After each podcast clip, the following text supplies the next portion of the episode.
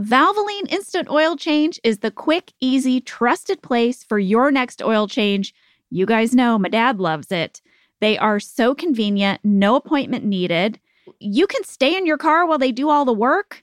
And their friendly expert technicians have over 270 hours of training and will get you in and out fast while performing a thorough, free 18 point maintenance check with your oil change. I recently went to Valvoline and I got my oil changed, and everyone there was so wonderful and nice and really just informative. I feel like I learned a lot about my car. Visit valvoline.com slash office ladies for an exclusive offer towards your next oil change. Shopping for your first home or a new home can be really overwhelming. You want to make sure that you have the right resources, and that's why Homes.com is home shopping the way it should be. Here's what I like about it you get to know a neighborhood without ever setting foot in it. Because Homes.com's comprehensive neighborhood details, you get all the in depth details, guides, videos, unbiased insight from a variety of sources. That is very useful. Mm-hmm. There's also detailed school information. I mean, really detailed stuff like test scores, student to teacher ratios, so that you can have the info you need to find the right school for your kids in the neighborhoods you're looking at. Also, having the right real estate agent can make or break your home search. And Homes.com's agent directory and profiles offer a detailed look at each agent's experience so you can find out your perfect match. And Homes.com features the listing agent on each listing so you can easily connect with them without having to scramble to find contact info. Plus, Homes.com's unique collaboration tools let you connect, share, and search for homes with ease all in one place. Go to Homes.com to learn more. We've done your homework.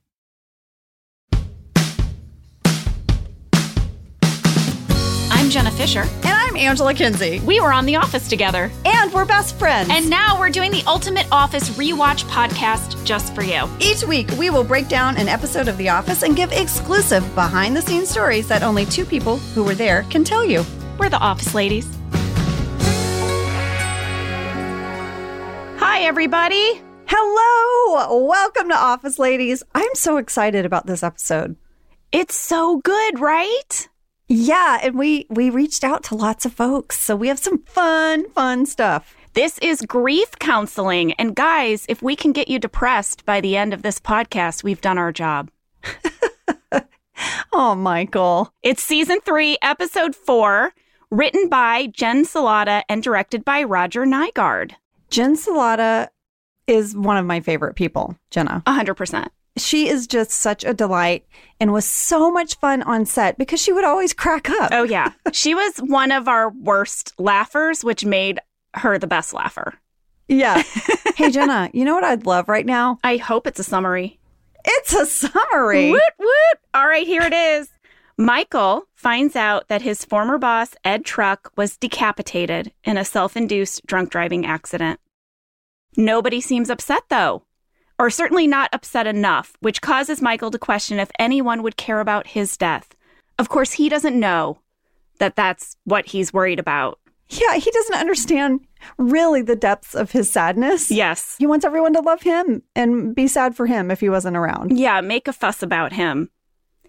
Well, first, he leads everyone in some grief counseling. But then later, he forces everyone to participate in a bird funeral Meanwhile, over in Stamford, Jim is put in charge of supervising Karen for the day, but decides to put their work on hold so they can search for her favorite bag of chips.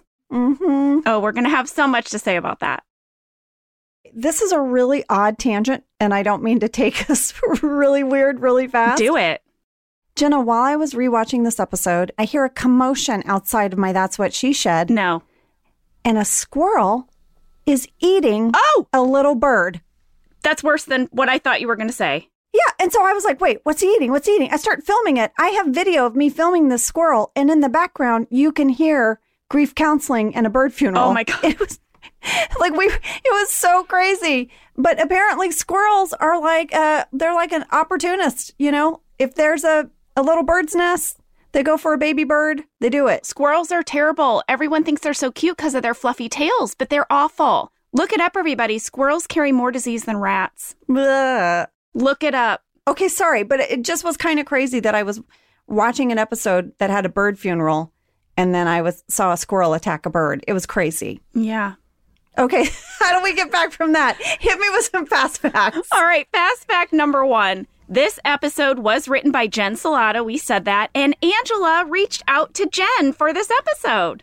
Yes, Jen and I traded emails and texts, and she was so much fun to talk to about this episode. She was so excited to share information.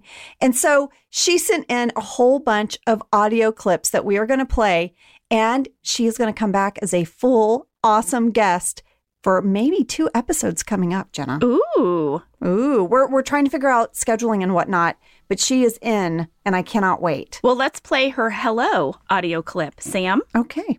Hey guys, it's Jen. I miss you. I'm loving your podcast. I am learning so much. I had no idea of the drama behind the scenes of Booze Cruise, where you were floating away at sea, Angela, with Phyllis and Rainn and Brian. Um, amazing. anyway, I'm loving it, and uh, I'm going to answer some grief counseling questions. So I'll send them in separate audio files. Uh, isn't it nice to hear her voice, Ange? I love her voice. I find her voice really soothing. Now, listen, we were chatting back and forth, and I was listening to her voice a lot.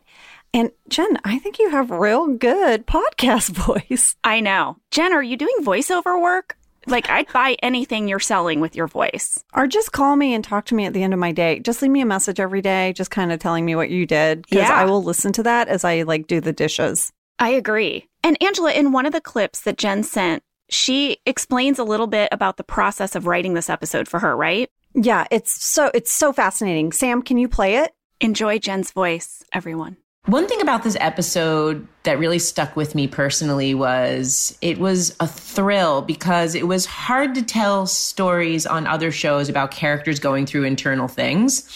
And in this case with Michael, it was even more than that because this character was going through something internal and he was unaware of it, which made it really exciting to write because I love internal stories, but it also made it kind of difficult to explain at times. And I remember that I created a little chart where it said, here's what Michael is doing and saying in the scene. And then in bold under it, I wrote what was actually happening to Michael underneath it all.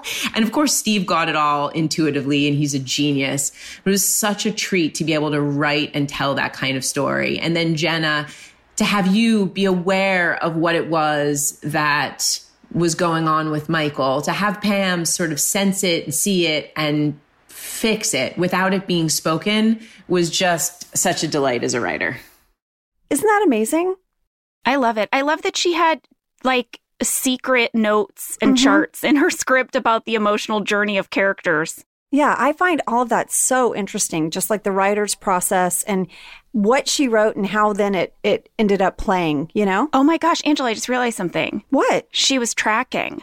She was, she was tracking. tracking Michael's emotional journey. She tracked it. All right. Well, we are going to hear more from Jen throughout the episode. So, Jenna, why don't you fast fact me? Okay, I'm calling fast fact number two the big fight.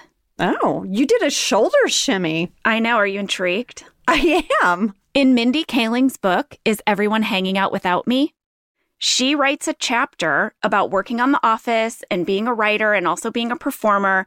And she said in her book that she and Greg Daniels got into such a huge fight during this episode Yeah. that she stormed off the set. She kicked his car. Yes. yes. oh, that's so good. I forgot about that. But rather than have me read you the passage, Angela, wouldn't you rather hear it in Mindy's voice? Yes. Well, guess what? What? There's an audiobook. oh, oh my God. Oh my God. Hit play, Sam. I want to hear it. All right, here is the clip from the audiobook of Is Everyone Hanging Out Without Me and Other Concerns. It's published by Penguin Random House LLC and read by Mindy Kaling. I tend to fight with Greg the most. My friend and fellow office writer Steve Hely believes it is because I am emotional and intuitive, and Greg is more cerebral and logical. Or, as I like to think of it, I am a sensitive poet and Greg is a mean robot. Our fighting is legendary. One time, late at night, our script coordinator Sean and our head writer Danny both brought in their dogs, and upon seeing each other, they got into a violent barking fight. Paul Lieberstein glanced over and joked, Oh, I thought that was just Greg and Mindy. What do we fight about? I wish I could say they were big, smart, philosophical issues about writing or comedy, but sometimes they're as small as if we do that cold open where Kevin dumps a tureen of chili on himself, I will quit this show. We did that cold open, by the way, and it was a hit, and I'm still working at the show. I can get a little theatrical, which makes sense because after all, I came up through the theater, said in my snootiest masterpiece theater voice. I will tell you about the worst fight we ever had. In a very heated rewrite session for the season 3 episode Grief Counseling, I was arguing with Greg so much, he finally said in front of all 12 writers, If you're going to resist what I'm doing here, you can just go home, Mindy. Greg never sends anyone home or even hints at it. Greg is the kind of guy who is so agreeable, I frequently find him on our studio lot embroiled in some long, boring conversation with a random person while his lunch is getting cold in his to go container. And he's a boss. I would never talk to anyone if I was the boss. I would only talk to my attorney and my psychic. So, anyway, my very nice boss had just hugely reprimanded me. Greg suggesting I go home unless I adjusted my attitude was the harshest he'd ever been to anyone in the three years I'd been on the show. There was silence. No one looked at me. People pretended to be absorbed in their phones. One writer didn't even have a phone, he just pretended to be absorbed in his hand. I was so embarrassed and angry that I got up, stomped out of the room, stole a 24 pack of bottled water from the production office, kicked the bumper of Greg's car, and left the studio. Is that amazing? It's amazing. I love the detail that she took a 24 pack of water. She oh, was Oh, like, yeah. Oh, I'm leaving. I am leaving. But I'm going to be hydrated. Well, listen, she goes on to say that after this, she went to a nail salon to get a pedicure. And the woman asked her, Oh, do you have the day off? And Mindy was like, No, my boss threw me out of work. And the woman was like, Oh, you got fired? And that's when Mindy was like, Oh, wait, wait, what am I doing here? And she drove back to work and she told everyone she'd been in the bathroom. But Angela, she did keep that water. Good for you, Mindy. Her book is so fantastic. I own this book. It is hilarious. It is a great read. Mindy, thank you so much for letting us use a little excerpt from it. And you have to come on the show. And she is, guys, because I texted her and she's coming on. Just She's coming on. We won't say when, but it's happening. It's soon. You guys, if you're looking for entertainment right now, give it a try. The audiobook is available on the Penguin House audio website and soundcloud.com. And thank you to Penguin Random House for letting us play the clip. I love knowing that this was going on in the backdrop of us filming this episode. You're kicking a car, you're taking water. Jen Celotta's on set cracking up. What is happening in the writer's room? Should we move on to fast fact number three? I mean, I don't know how you beat one and two, but go for it. Well, I'm not sure I will, but I got a little scoop from Kentopedia about this episode. Ooh. All right. On the first shoot day of this episode, Kent reminded me that we had our big season three photo shoot for NBC, where we did a big cast photo shoot. We did individual photos, all in character. And since there weren't a lot of scenes happening in the break room, that's what we used for the photo shoot. I don't know if you remember it, Angela. I do. They set up a desk and then they would switch out the props on the desk and we would take single photos.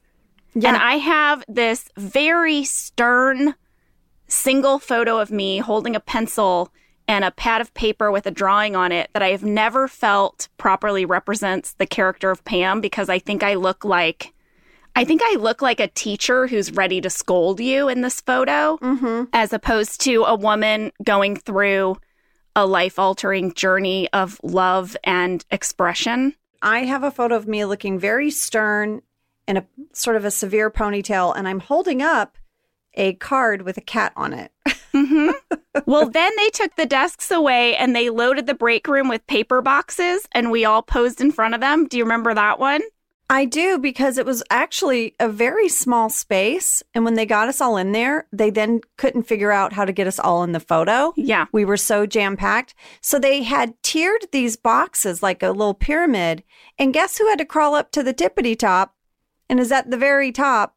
And really, I just look like a very tiny floating head in the way back of the photo.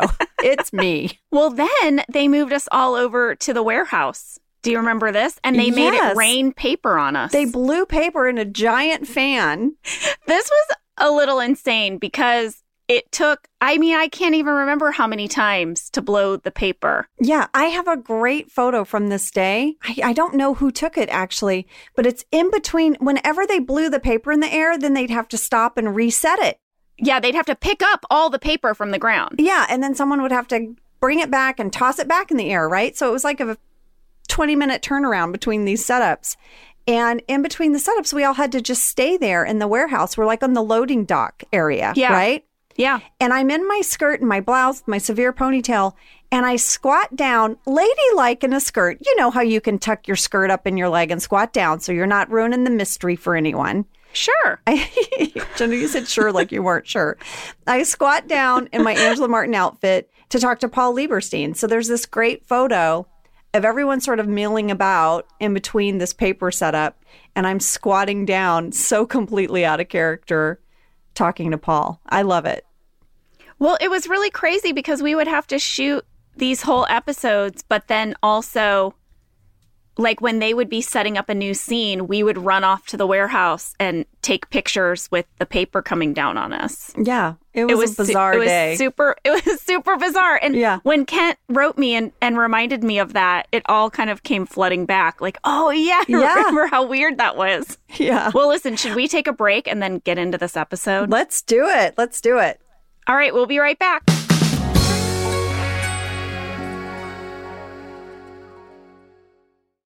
Listen to this, because this sounds amazing to me. Ready? Okay.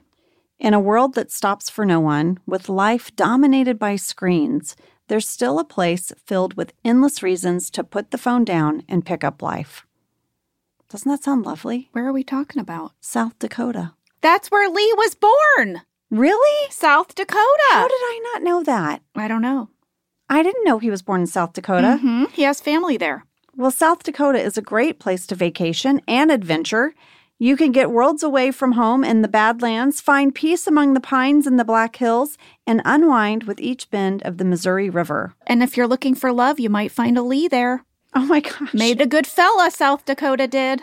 From Sioux Falls to Deadwood, you'll find yourself getting lost in a place that brings you closer to the world around you. You can immerse yourself in the creativity of both contemporary and traditional crafts See why there's so much South Dakota, so little time at travelsouthdakota.com. Today's episode of Office Ladies is brought to you by Captain Crunch. Who said that kids get to have all the breakfast time fun? Right? Break away from the ordinary with Captain Crunch and bring back the spirit of adventure to your mornings. You know, life can be stressful, but a tasty bowl of Captain Crunch is an escape from the morning monotony. Enjoy bold flavors like original Captain Crunch, crunch berries, of course, right? Oops All Berries, and peanut butter. Plus, the crunch you love is now available in cinnamon. Even in a sea of milk, the crunch of Captain Crunch is epic. Join the crew for your next breakfast time crunch venture. Buy Captain Crunch's new Cinnamon Crunch now at a retailer near you and learn more at CaptainCrunch.com. This show is sponsored by BetterHelp. You know, we all carry around different stressors. Some are big, some are small. I know I keep mine kind of bottled up, and it can start to affect us. Well, therapy is a safe place to get things off your chest and figure out how to work through whatever is weighing you down. If you're thinking of starting therapy, give BetterHelp a try. It's entirely online, designed to be convenient, flexible, and suited to your schedule. Just fill out a brief questionnaire to get matched with a licensed therapist and switch therapists anytime for no additional charge. You can finally get a chance to talk about all those stressors. Get it off your chest with BetterHelp. Visit betterhelp.com slash officeladies today to get 10% off your first month. That's BetterHelp, H-E-L-P dot com slash officeladies.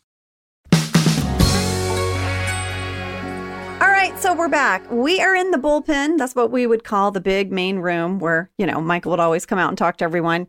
And he is doing a bit, guys. He has stacked Oh, he's got up, a bit. He has stacked up some boxes of paper. Jenna, now that I remember that we were doing the photo shoot, I feel like those were the boxes that were in the break room that we took pictures on. I'm not even kidding. they very may well have been. So Michael's doing that classic like stairs or escalator bit, you know, where you stack up a bunch of stuff and then you slowly just kind of crouch down.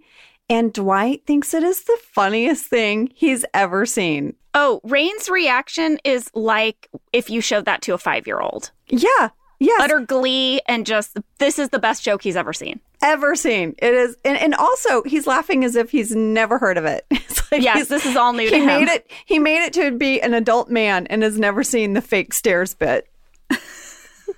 but you know, I think you know in this episode, Pam is a little bit of the Jim. Pam has taken on the jokester role, right? Yeah. So Ryan and Kevin join in. They ask him to get little things like a pen, you know. But then Pam, showing a little bit of Pam sass, is like, "How about a cup of coffee? How about you give me a cup of coffee?" And Michael's like, uh. Well, I have a lot to say about this cold open, Ange. "Oh, I want to hear it." First of all, this was not the original cold open in the script. Somebody has the original script. I've got a shooting draft of grief counseling. Let's hear it. The original cold open was in Stamford. What? And it involved, yeah, and it involved a coworker of Jim wanting him to look at photos of her baby. oh, oh, I saw this in a deleted scene. And, Yeah. and she gets really put out with him because she shows him a picture of her husband and the baby in the bathtub. And Jim is like, finds it off putting. He's like, oh God, they're in the bathtub. And she's like, oh, you know what? Come back to me when you have kids, okay? Like she gets really mad at him. Well, this was the original cold open.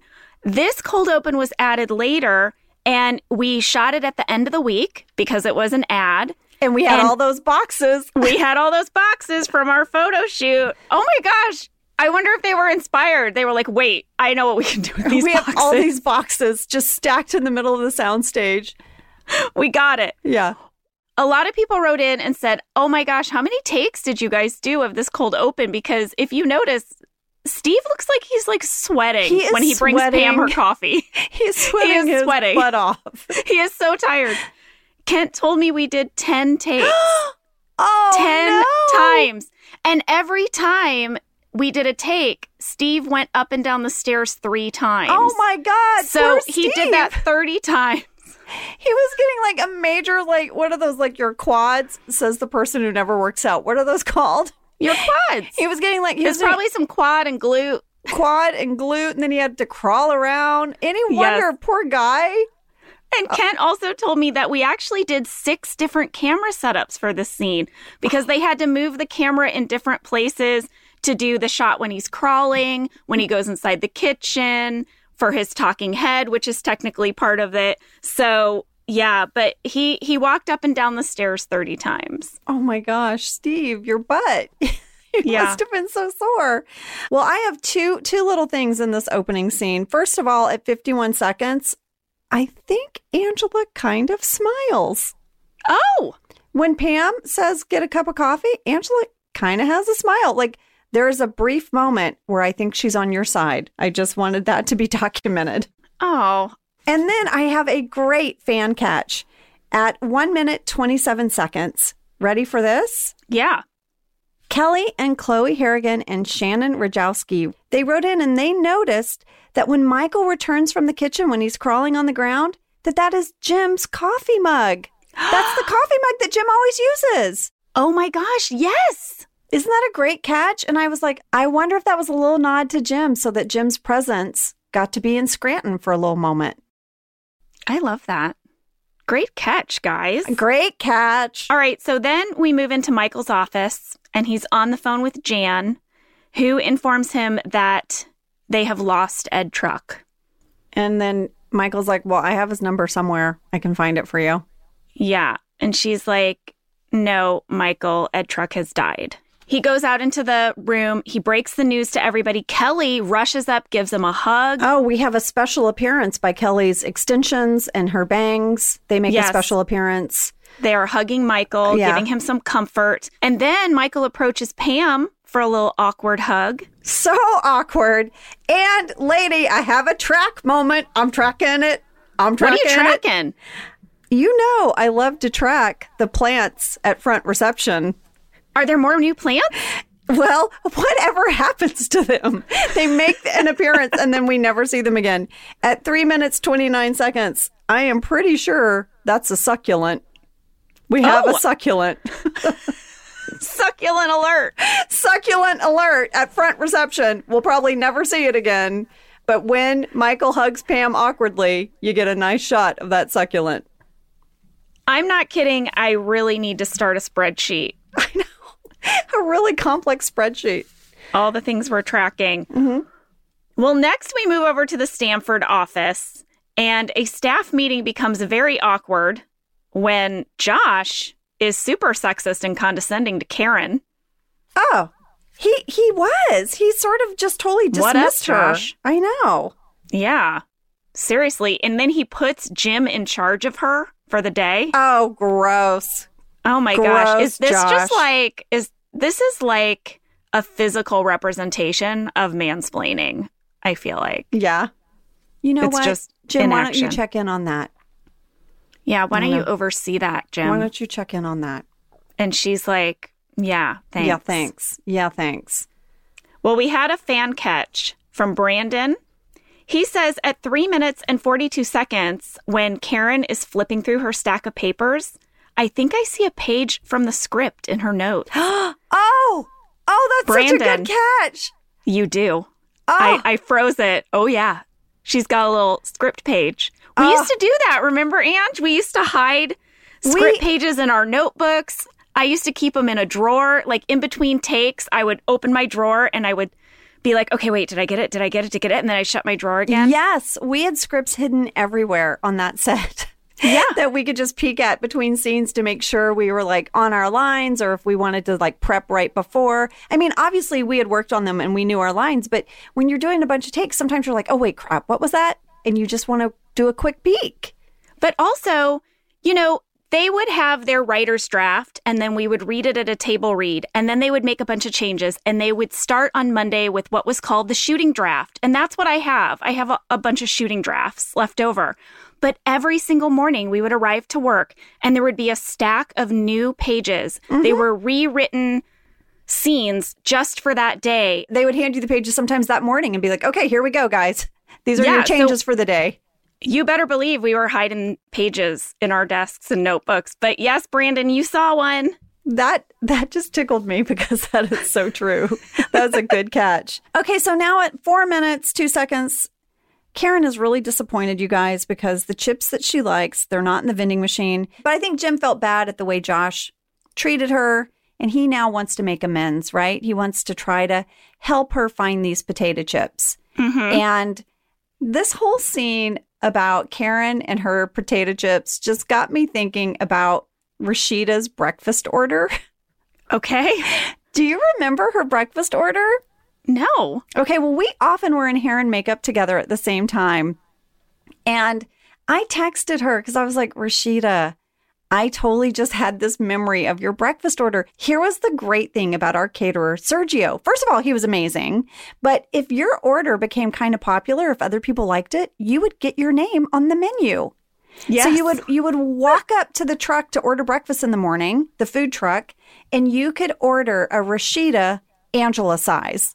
Because I always wanted everything half portion because it was just big. There the portions were big and I'm a little person. So I'd always say, "Can I have half of that?" So they started calling it Angela size. So here's what the Rashida was. And Sergio, I ran into Sergio a while back because I was working on a Netflix show and he was the caterer for it for Mindy's show. Never have I ever. He was the caterer. Yeah, Mindy hired him, which was fantastic. We had a little mini office reunion.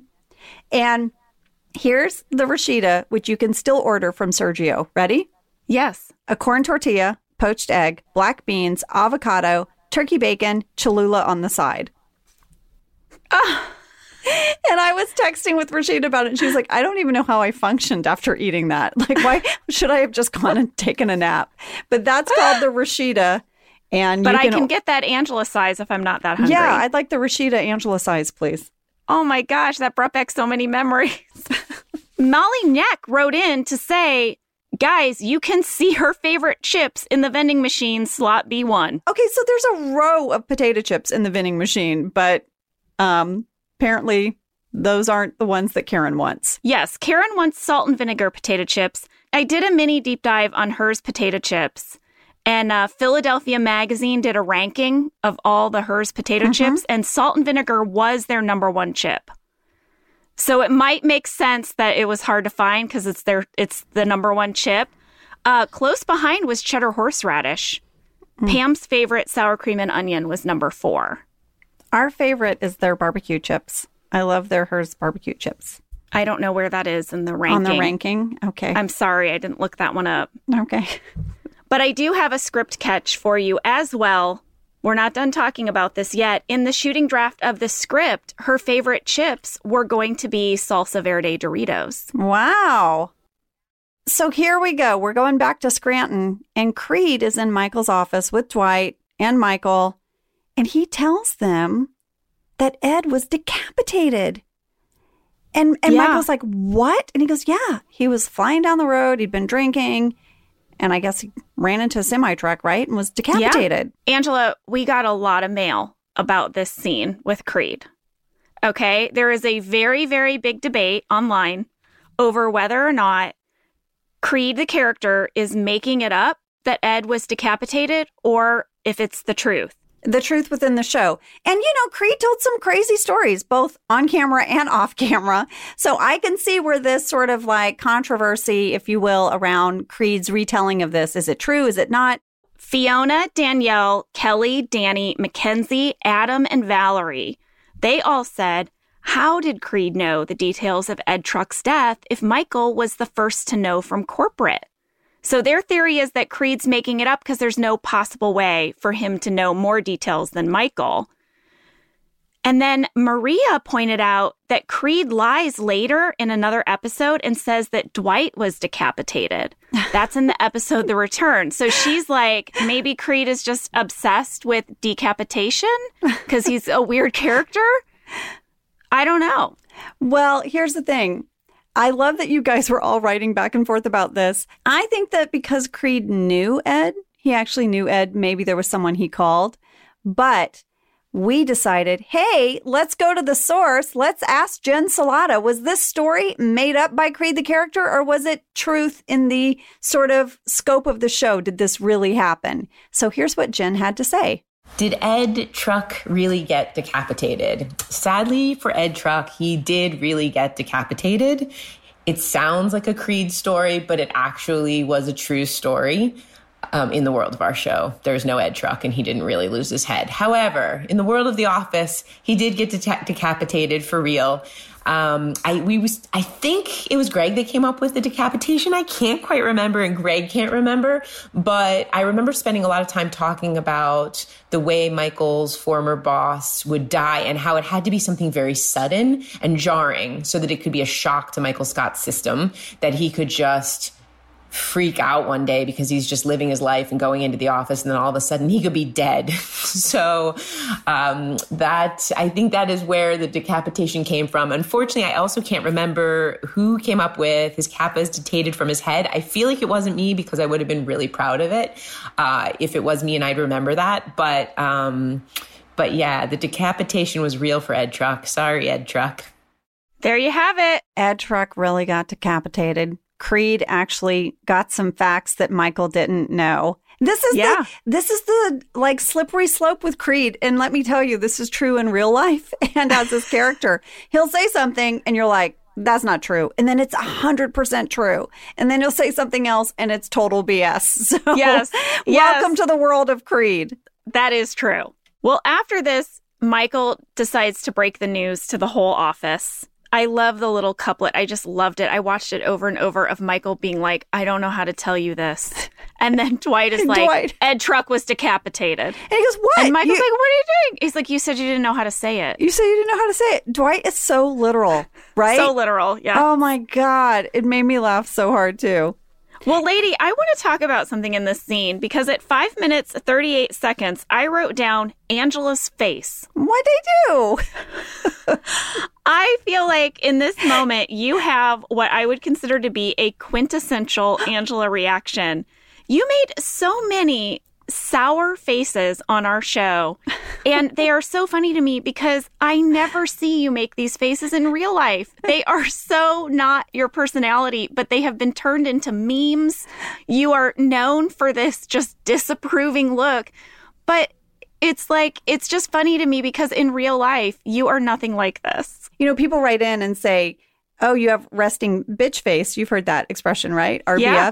But now they're just calling it resting Angela Martin face. it's like resting Angela face. But I know. This is cracking me up right now, like in a whole different way, because I am doing this show called Be Our Chef. You know, I'm hosting this family cooking competition. Lady, you know I know this. We watch it. we watch it religiously. My kids you. love this show. You guys, it's a cooking show. It's on Disney Plus. You have to watch it. It's families cooking and competing and Angela's the host and it is just the sweetest, most uplifting, most just pure fun.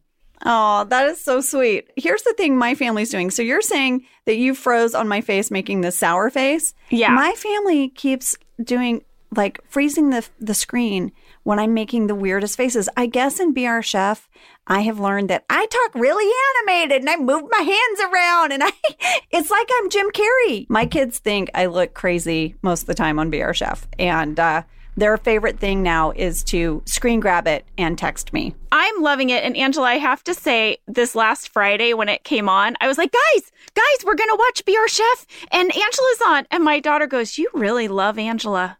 Aww. She is your best friend. And I said, She is my best friend. Aw, that is so sweet. I know. That is I so sweet. Okay, so yes, I make weird faces, everybody. I make weird faces. While we're talking about my weird faces, Jenna, in the scene where Dwight asks Angela to put his head on ice, right? Oh, yes. okay, yes. this is around five minutes, 44 seconds. Right at the top of the scene, I'm getting something out of the vending machine. Did you notice my jacket? Yeah, lady, I have the same time code. Five minutes, 44 seconds. I wrote, Angela Wardrobe, what's up? I know. What is up with your very odd short sleeved jacket? What is this item? It is a short. It's a. It, it's a. Can it be purchased or was this made for you? No, I think someone purchased it or found it in a warehouse like NBC, but it is a short sleeve pinstriped, kind of like a dress jacket. And I jokingly called it to wardrobe my Janet Jackson jacket. Because do you remember? I, I loved Janet Jackson. And do you remember Rhythm Nation, her album Yeah. Rhythm Nation? Okay, watch the music video of the song All Right. She is wearing this pinstriped jacket. Of course, mine was short sleeve, hers was like regular. But we jokingly called this to the wardrobe department my Janet Jackson jacket. I don't is- know. It was so weird. It was weird. It, it was it was like short sleeve. I'm but it was a sorry to whoever designed it, but it's like your short sleeve blouse is peeking out underneath your short sleeve jacket. It's an odd. It's a total mess. It's a total mess. But it, it makes it makes me laugh to look back on it. It a little bit reminds me of something that you might see on Project Runway when they had to like make a jacket out of another jacket. but it Like had they to had not to like reimagine the jacket. reimagine the jacket, and they just made it a short sleeve jacket, and they were voted off. Yeah, pretty much. All right, guys. So then we have a pretty adorable Dwight talking head where he says that he wants to be frozen when he dies, even if they have to do it in pieces. Even if he is decapitated, he wants to be frozen because he will wake up stronger than ever and he will have been able to use that time to figure out how he died and how he could have better defended himself. Yeah, yeah. He's Yeah. thought it through. He's thought it He's- through. I But love Angela- those talking heads. Angela does not want to participate in this. She doesn't want to. Mm-mm. No. So now Michael is on the phone with Jan. And he really doesn't understand why they have a day honoring Martin Luther King when he didn't even work at Dunder Mifflin. Yeah, but Ed Yeah. Truck, Ed Truck sat at his same desk and has died. And Jan's like, "Okay, listen. Do you want to just give everyone the day off?" And he's like, "You don't get these people. They wouldn't want that." No, they don't want to go home. What they want is a robot statue of Ed Truck. The eyes light up. Yeah. That's what they want. Well, we had a fan question here from Sierra. When Michael is on the phone with Jan and has an article with a picture of himself and Ed on the desk in front of him, he slowly drags the corner of an envelope down to cover Ed's head, you know, because he'd Yeah. been decapitated. Was that scripted? Yes. That action was scripted. It was in the script. And then, of course, you see they made the camera made sure to capture it. So smart. So smart. So thought out. Well, I really thought Dwight's drawing of the um, robot with the six foot extension cord to the wall so it couldn't attack him. I thought that was fantastic. And Smart. I, want, I wanted to know who drew it, but we probably don't know, do we? We don't know. Uh, Oh. we had fan questions about that too, Ange, and I tried to find out, but I couldn't get the answer for you. I'm sorry. That's all right. I don't feel think like it was Bill Shea drew it in the back just quickly on a notepad. I'm sure. but I feel I feel like I can say with 99% certainty it was not Rainn. I feel like Rainn might have doodled on it during the scene, but the original drawing was not Rainn. Yes. Okay, now we have to go back over to Stamford. I actually texted Ed Helms. I said, Ed, you just made me do the snort laugh so hard because here we are. Jim and Karen are still trying to find these chips. They're having a hard time, but Jim's like, we're not going to quit. And she's like, I'm not a quitter. And then Andy's like, what, uh, what's the game? What are we playing? I'm in. And then they tell him we can't find the chips. And he's like, did you check the vending machine? They're like, oh, uh, no, actually, we checked the fax machine. And you see how pissed off Andy gets at them because he knows, he knows they're being smartasses. And he just looks at them so seriously and goes, Did you check your butt? he It turns made me laugh out loud. It made me laugh so hard. I like watched it twice back to back because I was like, oh my God. And then I texted Ed. I said, Ed, you are so funny in this scene. And I texted him the line and he was like, we were like trading texts about it, just cracking up. Well, that line is in the script. I went and looked. I had to know. But I don't know if you noticed in this scene, 7 minutes 35 seconds, the smile post it is gone from Jim's computer. You've been tracking that post it, lady. I've been tracking it. Gone. All right. And I don't know if you notice, I mean, he's acting more like Jim now, right? Mhm. Like he's got a little thing. He's dazzling a lady with his charm. Mhm. He took, He's he's, got He's getting an more adventure. comfortable. Yeah, he's more comfortable and he has an adventure within work, right? That's kind of like this is a boring job to Jim, so he always has to find a distraction to get him through the day. Jim's the guy who makes work more fun. Yeah. Right? With his little things like this that he does. Mhm. So Yeah. he's he's back to his old ways. Back at the Scranton branch, Michael is just obsessed now. He just can't stop thinking about Ed Truck and he's really starting to internalize it about himself, right? Like, what if I were gone? No one cares here. No one cares. And he decides that they probably need some grief counseling. Mm-hmm. They're in denial. Yeah. Yeah, he he wants us to know the stages of grief Mm-hmm. And he feels like it's his job to take us through them. He doesn't know if he can get us all the way to acceptance, but if he can get us depressed, he will have done his job. it's such a great line. it's such a good line. I have a really great little tidbit right here. What is it? Okay, so in the deleted scenes, Toby is actually a trained grief counselor. Okay. Yes. And so, you know, Dwight's like, Toby should probably lead us through this. He's a trained grief counselor. And Toby starts to walk them through the steps. They're in the conference room. And Michael's like, Oh, you're ruining everything. It's going to take me forever to undo what you've done. And of course, Toby was being perfectly normal and appropriate, right? Yes. Michael's like, You're ruining it. And this whole scene is in the conference room taking place around the conference table. Everyone's sitting there. And Michael's like, That's it. I'm going to have to fix everything you've ruined, Toby. Ryan, Dwight, take the conference table out. We're going to take a five minute break while they reset. And we're coming back in here. And I'm going to lead you in grief counseling. and I about fell out of my chair because in my knowledge, that is the first time we have ever referenced the dang conference table. Oh my gosh, and now we know who's always moving it. It's Dwight and Ryan. Dwight and Ryan, where they put it, I don't know. But We don't know. it was the first time I ever heard Michael say, okay, let's get the conference table out of here. Yes, acknowledging that the Yeah. conference table can be removed and replaced. On a whim. How do they get it out of the doorway? I don't know. They probably have to take it apart. But Michael's like, we're going to take five to 10 minute break. And when we get back in here, we're going to get down to it. And then the next scene is them with the little ball that they're about to toss around. But that's a deleted scene that sets it up.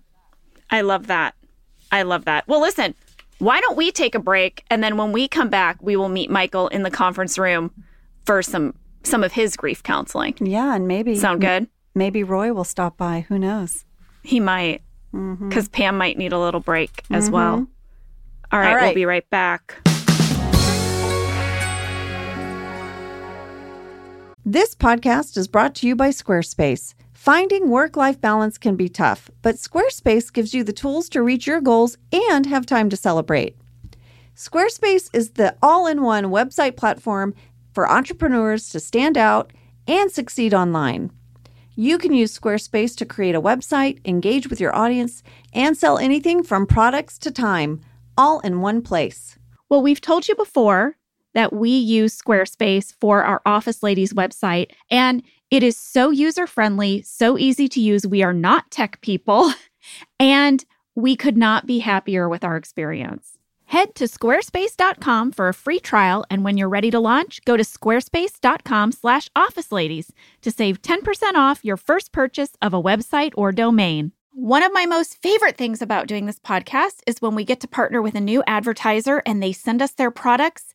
And this one in particular got me excited, Angela. We got a whole box of seventh generation products. I was so excited. Josh was so excited. Seventh generation wants you to know that human nature is messy, but nature nature can help us embrace it. Seventh generation laundry detergent lifts away tough stains with the power of bioenzymes. Yeah, and really good smelling bioenzymes, everyone. Yeah. That's the power of seventh generation. Find laundry detergent and other laundry products at seventhgeneration.com.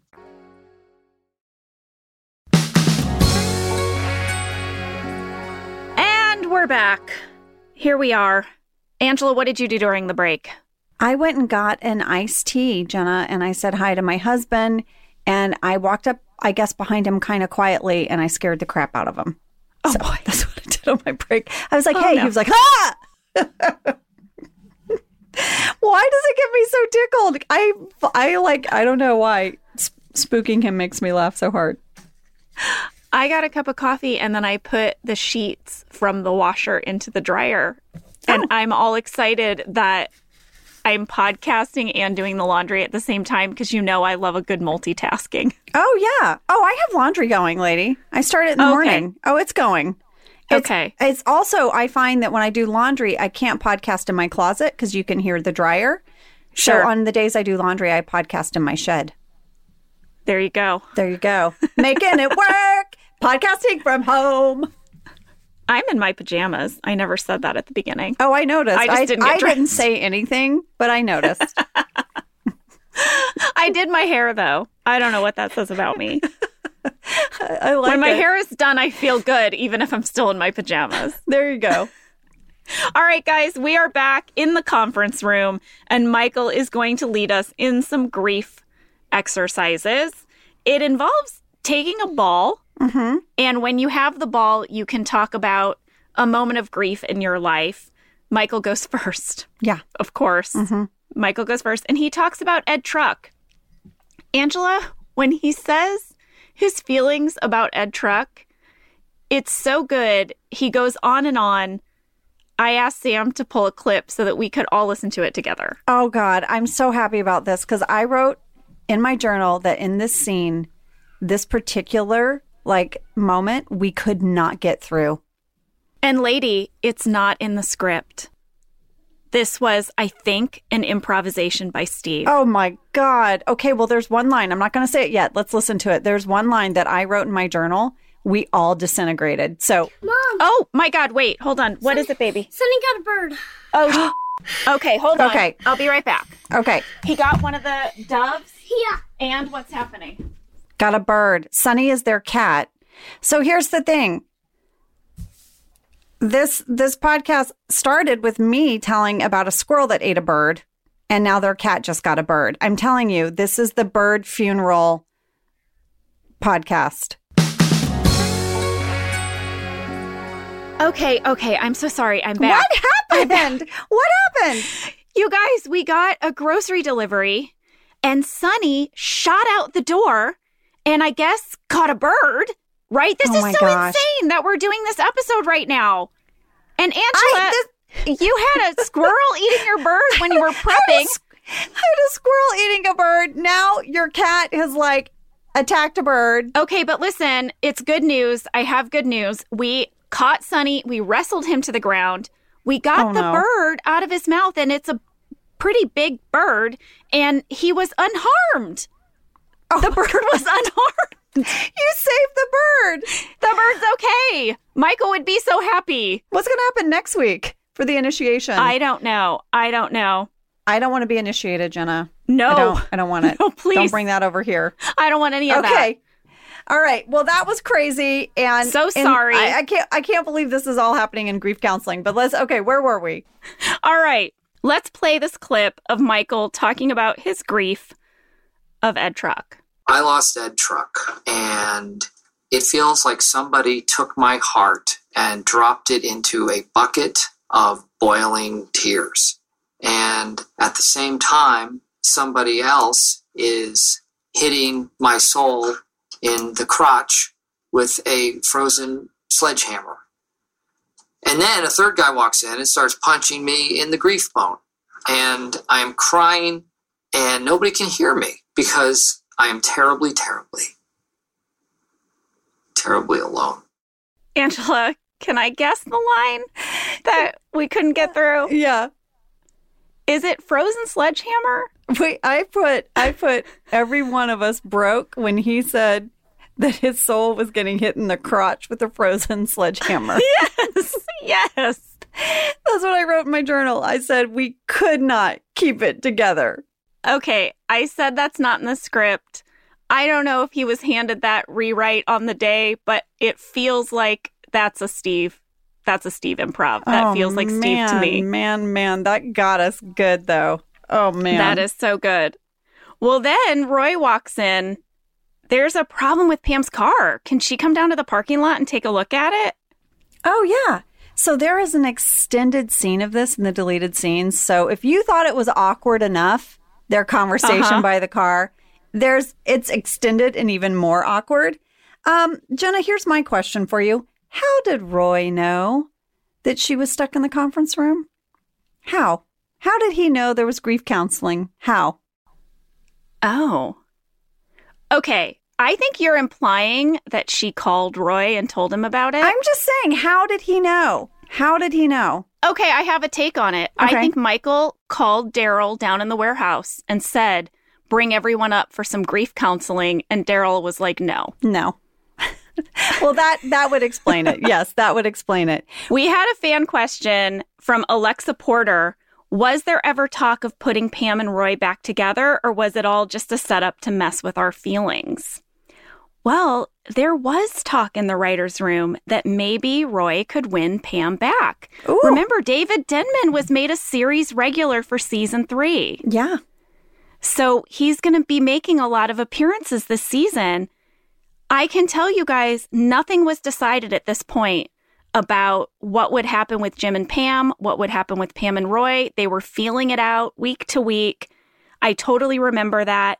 I also remember it was constantly said that maybe, maybe in the series of The Office, Jim and Pam would not end up together in the end, but would instead lead one another to their actual true loves.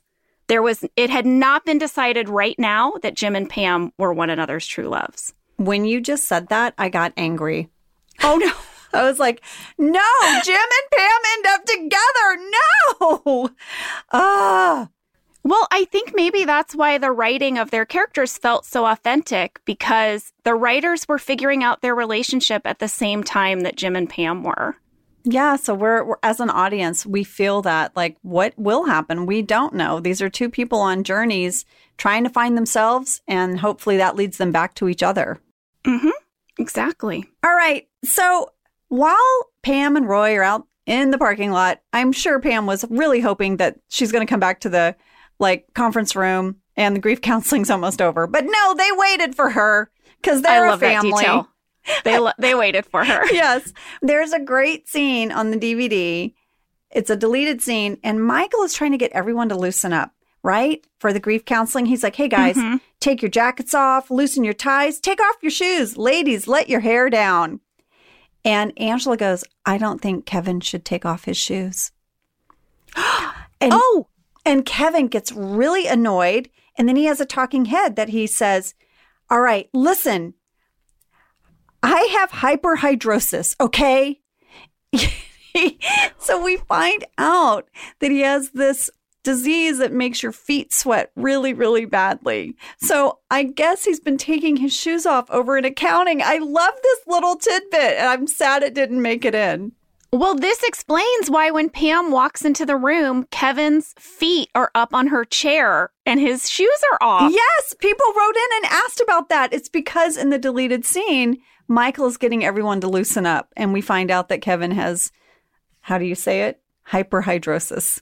Angela, I love that. That's a good catch. That's a good catch. Good tip. Tidbit. Tidbit. It's a Kinsey tidbit. All right. So when Pam does finally get back, they begin again, and Dwight is the first one to share. Oh, this oh. is one of my favorite things. And Dwight shares that he was supposed to have a twin, but he absorbed the twin in utero. All right, we had a fan question from Ara to Jolly. Did Rainn Wilson make the whole absorbing twin thing up, or was it scripted? Well, first of all, I will tell you, it is not in the script. That's I don't know if Rainn made it up, but in the script, Dwight was supposed to say this. He was supposed to say, In the blizzard of 97, 12 Schrutes died in the basement of our house. they drank beer cider that had already turned. President McKinley declared it a national emergency. Now, my favorite thing about that is that clearly it's not 1997. It's like 1897. yeah, yeah. I guess. But that was originally Dwight's grief share. So here's the thing. I reached out to Jen Celotta about this, and this is maybe one of my favorite text threads of all time. This is what tickled me so much is that Jen Celotta, Jenna, she's one of our people. She's a deep diver. She Yeah. is a deep, the minute I asked her, she went on a deep dive for the whole afternoon. Ready?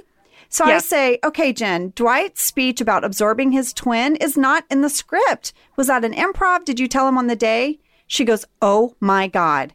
I don't remember. Oh my God, I love that speech. And sadly, it wasn't mine. I'm going to start texting people. Please hold. Oh, I love this so much. This happened throughout the day. She said, I texted Rainn. Rainn actually thinks it was an alt pitched from Paul. Jen said, Here's a side note. I had a friend that reabsorbed his twin, but I definitely didn't come up with the strength of a baby. she said, I'm going to check with Paul where that part came from. Please hold. She texts Paul. Paul says he thinks it was Justin Spitzer. Hold one second. Now texting Justin. Justin was another one of our writers. This is what Justin texted Jen back. I still remember that because it was early season three and I was so nervous about proving myself. I guess, yes, I came up with it. But the thing that really sold it to me was the last line about him having the strength of a grown man plus a baby. And oh that was something that Paul Lieberstein added after. So I think he deserves a fair amount of credit as well. So I'm giving that a slow clap slow clap. into a big clap. yes, Wow. It was a two hander that Paul and Justin pitched. I love that we got to the bottom of that mystery because it is one of my all time favorite Dwightisms. Also, guys, Justin Spitzer is uh, the creator of the show Superstore. Justin is so talented. He's so talented. I love him. Love him. Anyway, I think the only place to go from here is back to our grief circle. And yeah. we need to hear from some others. Okay, so we're back into the grief counseling scene, and Stanley has just refused. He is not going to participate. No. He chunks that ball back at Michael. Hey, hey. heard that. Oh, yeah, you heard I that. heard that. But Pam agrees to participate, and she's going to share a story about her family, but it's clearly just the synopsis for the movie Million Dollar Baby. Yeah. I mean, again, Pam is now the Jim. She's the jokester. Yes. And then Ryan joins in and he shares a story that is very clearly The Lion King. I mean, he says the word Mufasa. I mean, Yeah. come on. But then Kevin catches on and he's tickled. He wants to participate, he wants to play the game, but he goes too broad, too on the nose, and he basically breaks down Weekend at Bernie's. And Michael's like, What? Hold up. That's Kevin. a movie. And he gets really ticked off. Okay, so there was a lot of curiosity about these movie plots in the conference room. We got a fan question from Tristan, who wants to know when everyone is in the conference room for Michael's counseling session, did the cast improvise the movie plots that were mentioned or were they scripted? Jenna, to my knowledge, they were all scripted. That's how I remember it. Yes, I looked these up in the shooting draft, and Pam's Million Dollar Baby story and Kevin's Weekend at Bernie story are both in the script. However, Ryan's fake movie story is different. Ah. Yes, in the script, he talks about Thelma and Louise. Well, This is what he says. He says, My mom's sister Thelma died last year. She was with her friend named Lucy. A cop was trying to pull them over, and I guess the brakes must have not been working because they ended up driving over a cliff, and it was a total shock to everyone. Okay, well, we wanted to get to the bottom of this, so we reached out to the source, the writer of this episode, Jen Celotta, and this is what she had to say. For the movies in the grief counseling session, I was really excited. It was really fun to think about. I went off on script and needed to find a way that everybody would sit there with Michael Scott and not share their own personal stories of huge loss because it just didn't seem like they would do that. So I thought they should share movies plot lines as if they were their own lives. And I came up with Million Dollar Baby for you, Jennifer Pam, and then also for Kevin, Weekend at Bernie's. And for Ryan, I had a different one. I think BJ came up with The Lion King. I don't quite remember, but I think it was BJ, and I love that one. Um, the the one I had, I actually found my first draft of the script. I had Ryan, I'll read you the line. It's not as good as the Lion King one, but I have Ryan say, This is almost too horrible to talk about, but I had a cousin who was a big city lawyer and he was visiting an Amish town not far from here and he was smothered to death in their grain silo. And then I had Michael say, Ooh, that must have made you really sad, did it? And Ryan says, Yes. So I think that was a witness. So I had Ryan's from Witness. I wish I could remember some of the other ones because I feel like we had other ones that we pitched on, but those were the ones from my first draft. And then, of course, the Lion King Circle of Life was fantastic. And Ryan saying it'll take about an hour and a half to tell it was like such a great line. That is amazing. By the way, my college roommate and I used to watch Witness, and we would say to each other all the time, Be careful out among them English. Thank you. That is my, movie quote from Witness. But isn't that wild, Jenna, that Ryan's Ryan's movie went through three versions? It was Witness, and then it was, I guess, Thelma and Louise, according to your script. But The Lion King is what made it in the show. Yeah, clearly they had a lot of alts for these movie plots, but all of them were scripted, guys. All of them written by our awesome writers. We did not improvise that stuff. Love that. Love that little tidbit, Jen Celotta. So, guys, Michael gets pretty upset that people are not taking this seriously. You know, he says the guy who used to do his job and sit at his desk has died and no one cares. Yeah. And Toby tries to talk him down and tries to explain that this is just life and that this morning he saw a bird fly into the window downstairs and die. Michael freaks out. Oh my gosh, Toby. Toby, what are you thinking? He totally attaches to that. Now Michael's grief for Ed is somehow wrapped into this bird. It's going to be a whole thing. Yeah. He runs downstairs. He freaks out. He wants to see if the bird is alive. I had a fan catch here from Kendra. At 14 minutes 33 seconds, when Michael runs through the front door to get the bird, he runs past the security desk, and the security guard is not Hank. Oh, good catch. Yeah, different security guard. Hank took a personal day, you guys. I guess so. Well, Michael attempts to resuscitate the bird in the kitchen.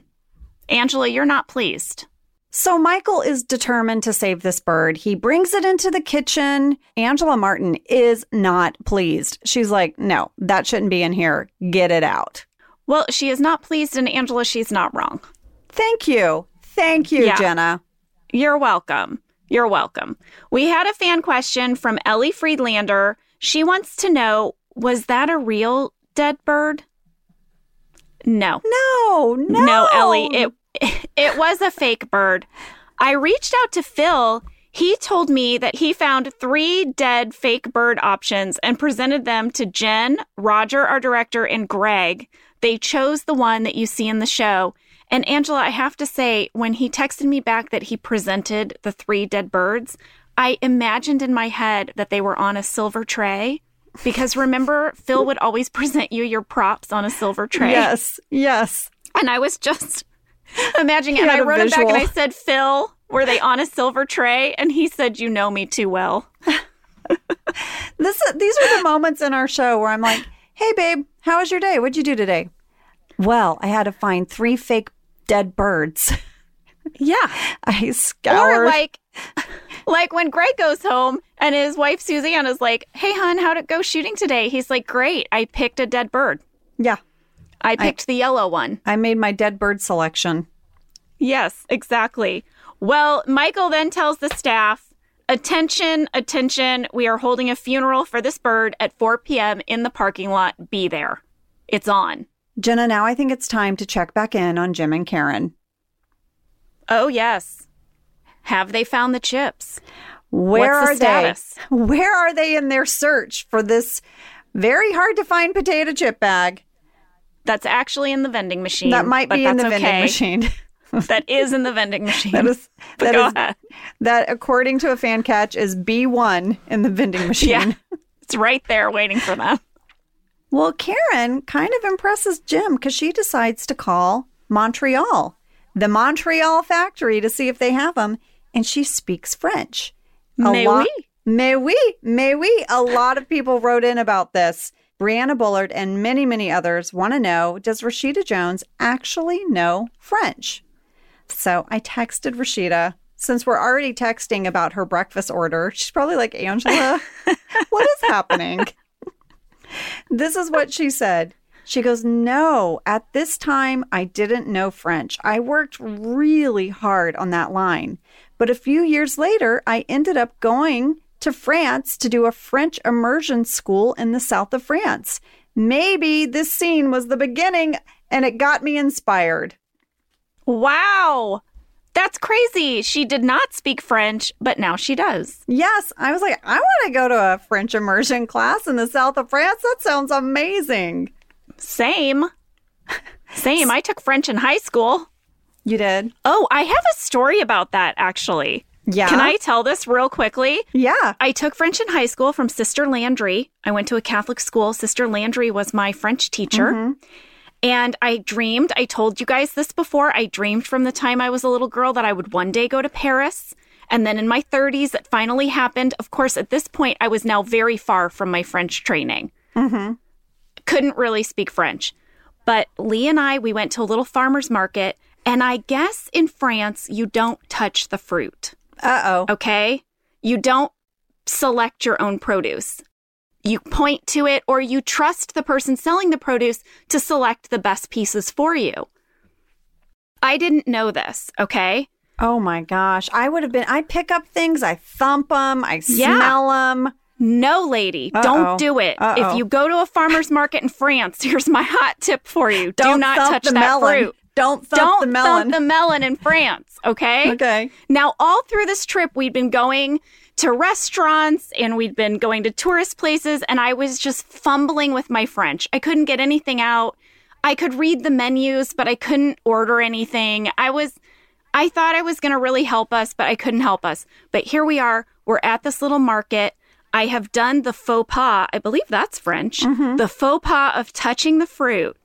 And this woman turns to her coworker and goes off on me. She, in French, is calling me like, kind of like You're a dumb American. trash. You're a piece of yeah, trash. basically, whatever it was.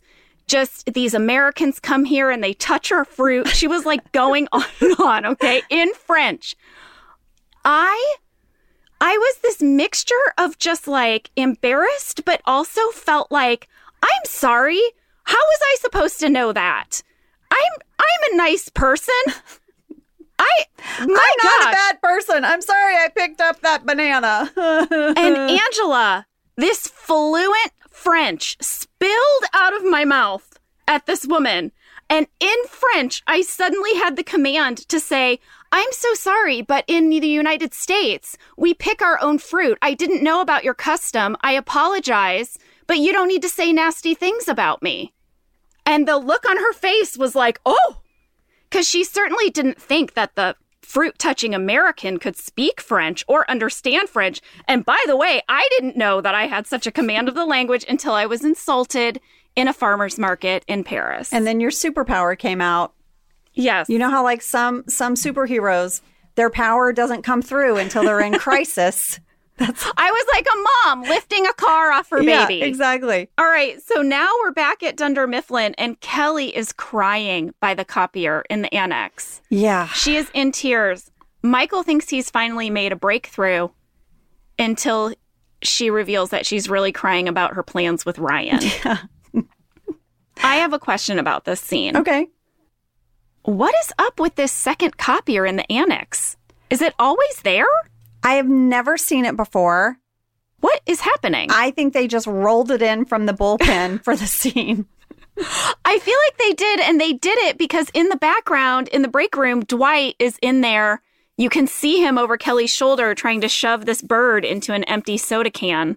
I feel like that's why they had to put the copier there to combine these two moments, to have a reason for Michael to be back there. Right. And for him to see over his shoulder and all of that. Exactly. That copier did not live there in that hallway. They just shoved you. it there. Yeah. I did not think so. I feel like I will track this. It's going to be a soft track, but I am going to look for this copier more. I think it should be a very soft track because I I would be bold enough to say I think it might be the only time it's in the annex.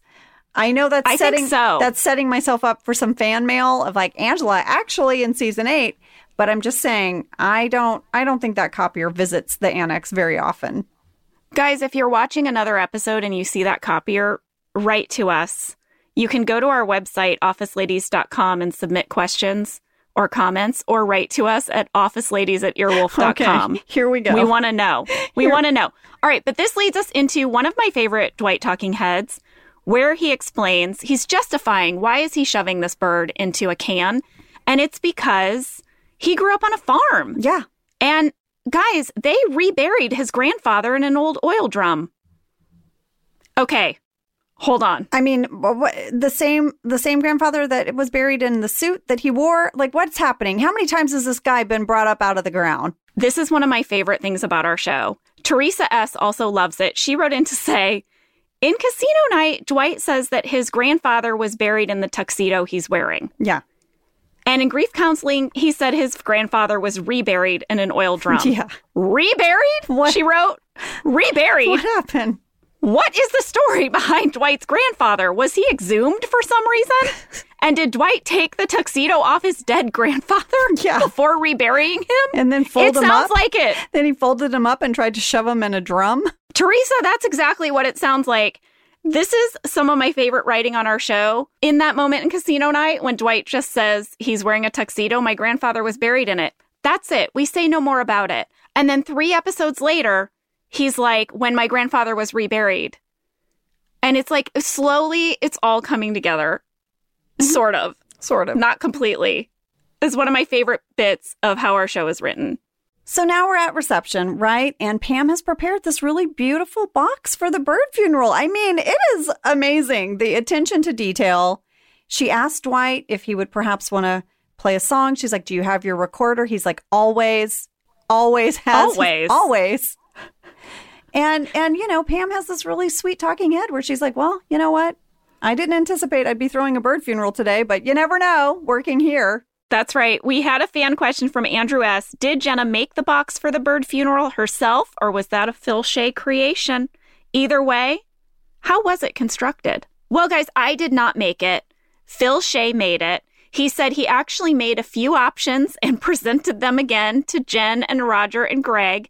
They picked the one that they liked, and then Phil had to make multiples of it because, you know, it gets set on fire. Yeah. So he had to make a whole bunch of those. I looked it up in the script and it was described in the script. So here's what Phil had to go off of it said, It is a hollowed out tissue box with tissue padding in the center for the bird to lie on, and the outside is decorated in tissue paper and has a tiny little toothpick cross. My favorite part are the The handles. the handles Yes. made out of the pencils. So that was a Phil edition. That was just Phil. Yeah, yeah. He needed to make sure that tiny bird casket had little bars for his the pallbearers. The That's tiny, right. The tiny pallbearers. Yes. We are going to wrap things up in Stamford now, guys. Jim found the chips.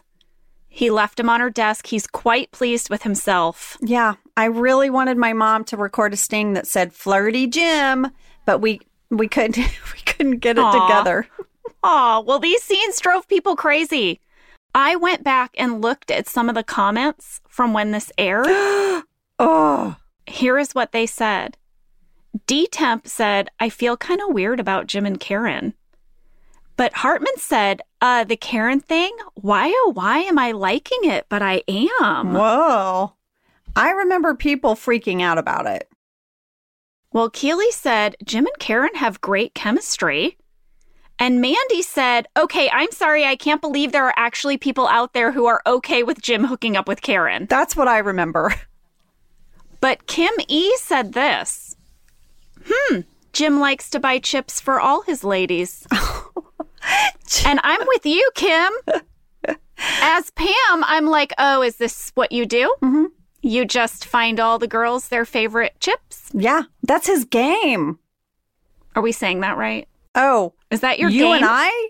I 100% I'm sure doubt we we are. are. Oh, Sam's giving us an okay. Sam gave us He an said, okay. That's his game. All right, should we go to this bird funeral, Angela? I can't wait. Please take me there. Well, we're out in the driveway, really, next to the warehouse. This was a an actual parking lot that we used, and it was right next to the warehouse, and that's where we filmed this. Michael is very moved by Pam's beautiful coffin. It starts with Pam saying a few words about the bird, but we we slowly realize that Pam is speaking about the bird, but she's speaking to Michael About his feelings about death and loss. and about his aloneness. Mm-hmm. She talks a lot about how just because the bird was alone doesn't mean he was unloved, Mm-hmm. that he was very loved and respected by the other birds. And then she sings a song. I was very surprised by this for Pam. She really put herself out there. She sings On the Wings of Love. She's accompanied by Dwight on the recorder. Michael is very moved. He's holding hands, he's swaying, he's tearing up. We got a lot of questions about this scene. Uh, Richard H. really covers them all. He says, Did Rainn already know how to play the recorder? Did Jenna sing the entire song? Or did the singing end where the scene was cut? He also wanted to know Did we rehearse our duet? Here's what I can tell you Yes, Rainn knew how to play the recorder. Remember, he played it in Take Your Daughter to Work Day. Mhm, He's actually very good. But listen to all of the instruments that Rainn can play in real life, Angela. He can play the recorder, piano, clarinet, saxophone, bassoon, guitar, drums, xylophone, bells, and a little tuba and baritone. What are you, a one man band, Rainn? He kind of is. How I knew you could play the bassoon because your book, The Bassoon King, is great. So I knew that. But I mm-hmm. didn't know you were a walking one man show. Suffice it to say, Rainn knew his stuff. And we did rehearse, but just a little bit right before the scene. Rainn and I practiced separately. I had listened to the song over and over again to memorize the words. I had to sing the first verse through the chorus. That's what I had to do over and over again. I was so nervous. Well, I thought you did fantastic. Thank you. I have a fan question from the scene, Jenna. Okay. So Chelsea wrote in and said, Was Angela's Amen improvised? A lot of people wrote in about this because it was so quick after Yeah. Pam was done talking. People wanted to know if I improvised that. No, that was scripted. And folks wanted to know why did Angela do it? And I said, I think personally, the direction that, you know, they gave me was that Angela had had enough of this Mhm. charade, this bird funeral. Pam had gone on and on. Enough. Amen. I want I'm done. And that That's how you finish it. yes. Amen. Amen. I'm finished. Amen. Stop talking. Yes, exactly. Speaking of the script, I have a script catch. Okay. So, you know, in the scene, we set the box on fire. in the shooting draft of the script, we buried the bird. There was a scene where Michael and Dwight are digging a hole outside, and then we all gather around this hole. And it got changed to fire, but I don't know why. I think maybe, Angela, there was really no grass No. in this area that we shot. We had no There grass. was- there was a hedge with maybe like, I don't know, three feet of dirt. Like, Yeah. there was, I mean, not even. There is a deleted scene where Michael and Dwight are trying to dig a hole there, and then the business on the other side yells at them and they run away. Oh, okay. Well, there you go.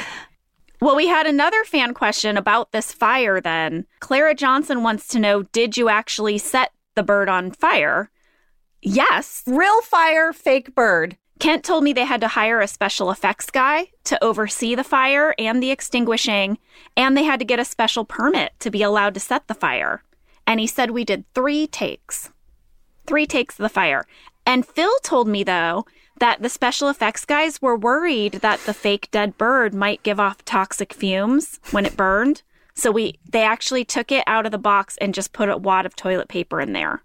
Oh, not toilet paper. I know. Too I soon. know. Too soon, Angela. Too soon.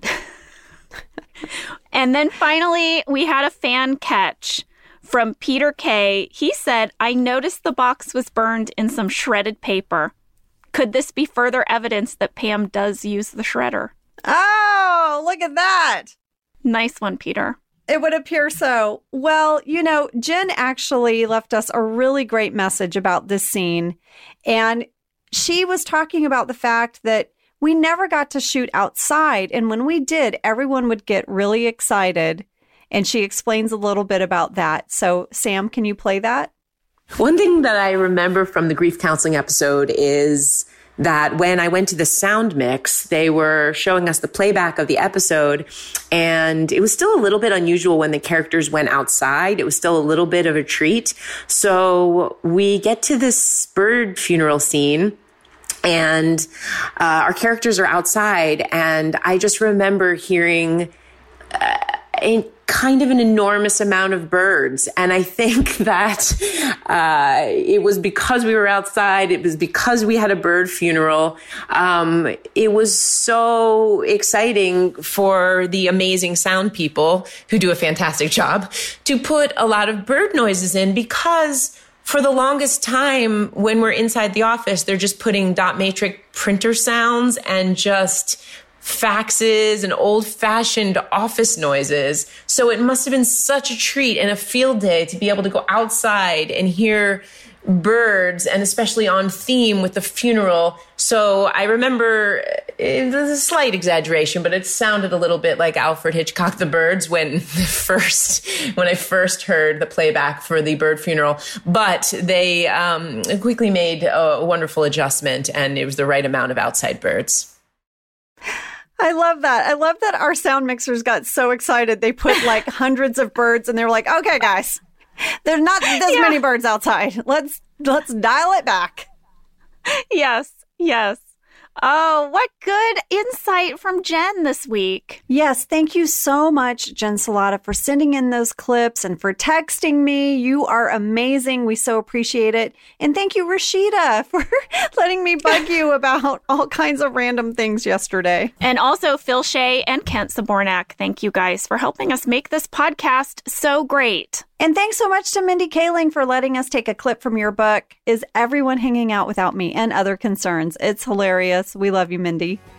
So there you have it, guys. That's the grief counseling episode. Did we do it? Did, are we leaving you depressed? I hope not. I hope not. And hopefully next week we won't have any more dead birds to uh, tell you about in our lives. Stay safe out there, flying friends. Stay safe out there, everyone. We love ya. Thank you for listening to Office Ladies. Office Ladies is produced by Earwolf, Jenna Fischer, and Angela Kinsey. Our show is executive produced by Cody Fisher. Our producer is Cassie Jerkins. Our sound engineer is Sam Kiefer. And our associate producer is Aynsley Bubbico. Our theme song is Rubber Tree by Creed Bratton. For ad free versions of Office Ladies, go to StitcherPremium.com. For a free one month trial of Stitcher Premium, use code OFFICE.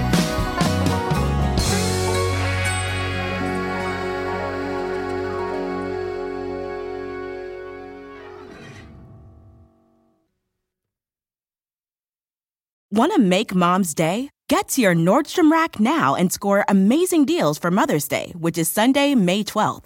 Find tons of gifts from only $30 at Nordstrom Rack fragrance, jewelry, luxury bags, activewear, beauty, and more. Save on Kate Spade New York, Stuart Weitzman, and Ted Baker London. Great brands, great prices. So shop your Nordstrom Rack store today and treat mom to the good stuff from just $30. Life is a highway, and on it there will be many chicken sandwiches. But there's only one McCrispy. So go ahead and hit the turn signal if you know about this juicy gem of a detour.